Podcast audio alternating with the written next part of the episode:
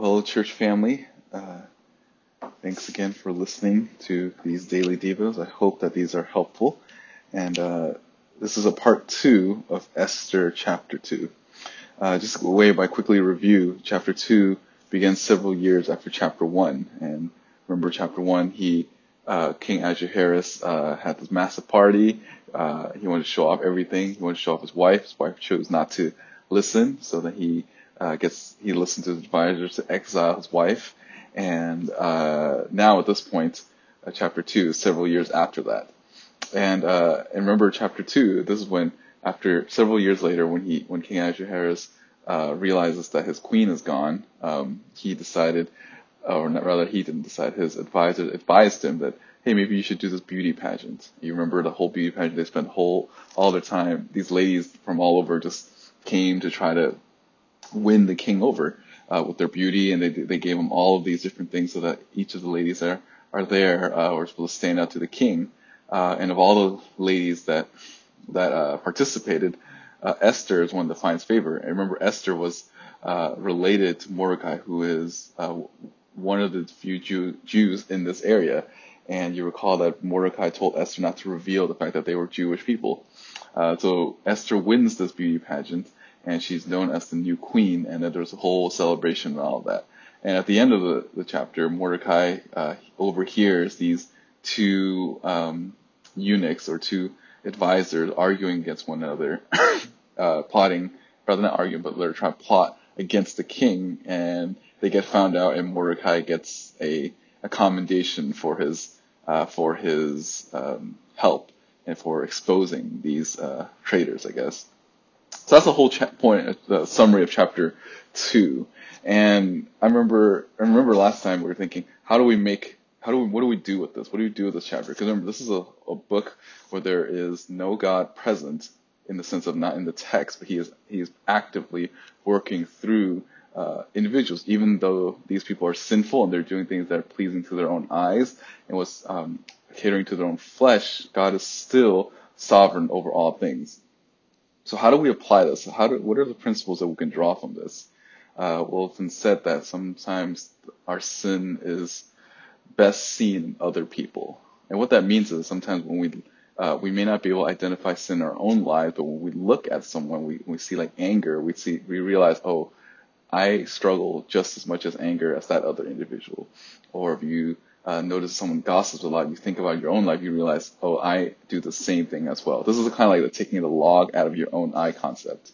And that's what we're going to do here. We're going to look at these contrasts. We're going to, show, I'm going to show you how, uh, how the world functions and we're supposed to do the contrast on what believers are supposed to do. So the, uh, so way by application uh, here's where we'll go. How, here is how we're going to go about it. How to live in a strange world so that you can grow in your trust in the Lord. Instead of following the world's way, here's how you follow God's way. So first, we must remember that we don't trust in man's words. Our devotional thought today is that we should not place our trust in man's words. And the reason why that is is because man's words are fickle. Uh, they come and then they go, and they're often driven by their desires, and, and they always change. Um, things uh, don't last, or what they, they seem like they last, it's only this mirage that lasts forever. But really, it would just it would just go with the wind, and that's what we said back when we talked about chapter one. You know, it's in verse one and two.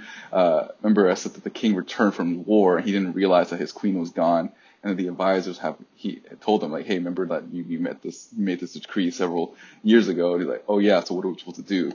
Uh, and you can see that like he, even this law that the king made, he has completely forgotten his own law. This is a law that he's made. Granted, he might have been drunk a little bit, but you know, you'd think the person that's ruling over the city will have some sort of document saying that like, uh, yeah, these are the laws of the land.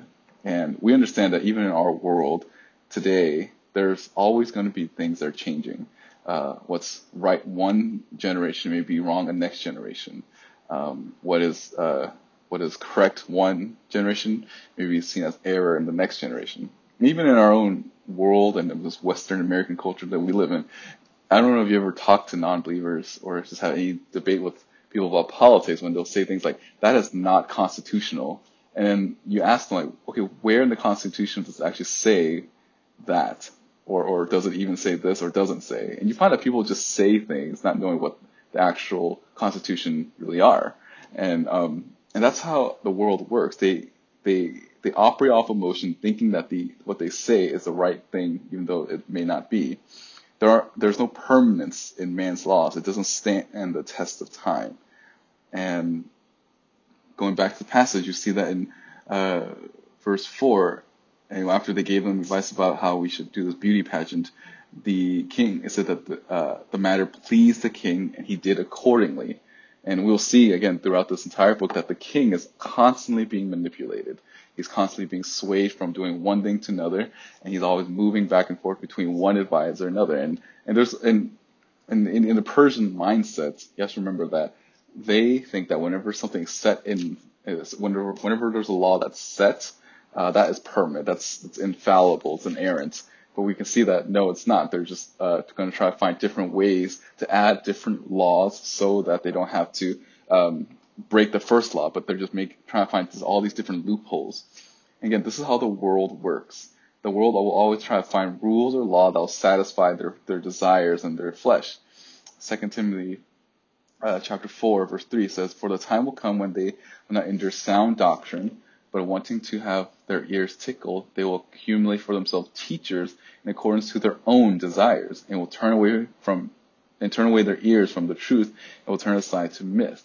But you, be sober in all things, endure hardship, do the work of an evangelist, fulfill your ministry. And, you know, Paul telling Timothy that this is the reality of life. There's going to be people in the church, not even outside the church, that are going to operate this way.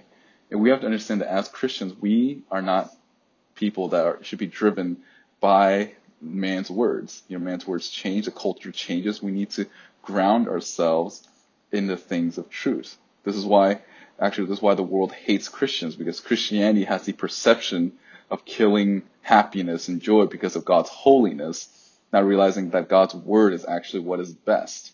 In this, in, in back in the book of Esther, the king's desire is not is, is just doing whatever he wants at the moment. There's no longevity to his rules. Now, don't be surprised if the coming days, if we do this, that uh, that we eventually do somehow do things opposite of what we're doing now. Right now, we have all of these things like we have to quarantine, we have to stock up, we have to do all these these things, and then maybe a few weeks from now, things will go back to normal, and then a few weeks after that, things might revert back. It'll just go back and forth, um, and that's just not in terms of the, the you know the virus, but just like the way the man thinks in general. It just always swings back and forth and back and forth uh, what's again what's right once can be wrong, and what's wrong once can be right later. I remember the whole Me Too movement. Uh, that movie producer, uh, I don't forgot his name, but he, that guy that was like um, had all these. Recently, he was uh, uh, and he was put in jail for all of these like harassments and stuff. And I remember when they interviewed him, Harvey Weinstein, yeah, when they interviewed him, they asked why was he like this, why is he doing all this, and he said, well, he grew up in the 70s in the 70s, it said you can do whatever you want, you can have sex with whoever you want, and it, and then now, uh, and now he he's a product of that, and now what was once right then is now wrong now, and it only eventually it'll just again if you're living in a, a world that's operated outside of, of of like a standard, eventually the things just go back and forth between what's right for a moment and what's wrong in the next. So this is what's going on in our world, and that's why we cannot place our trust in man's words uh, don't trust in man's word, but rather you need trust in the word of God. God's word is unbreakable. Uh, Jesus said in the New Testament that not a tittle or dot will, will, will pass away.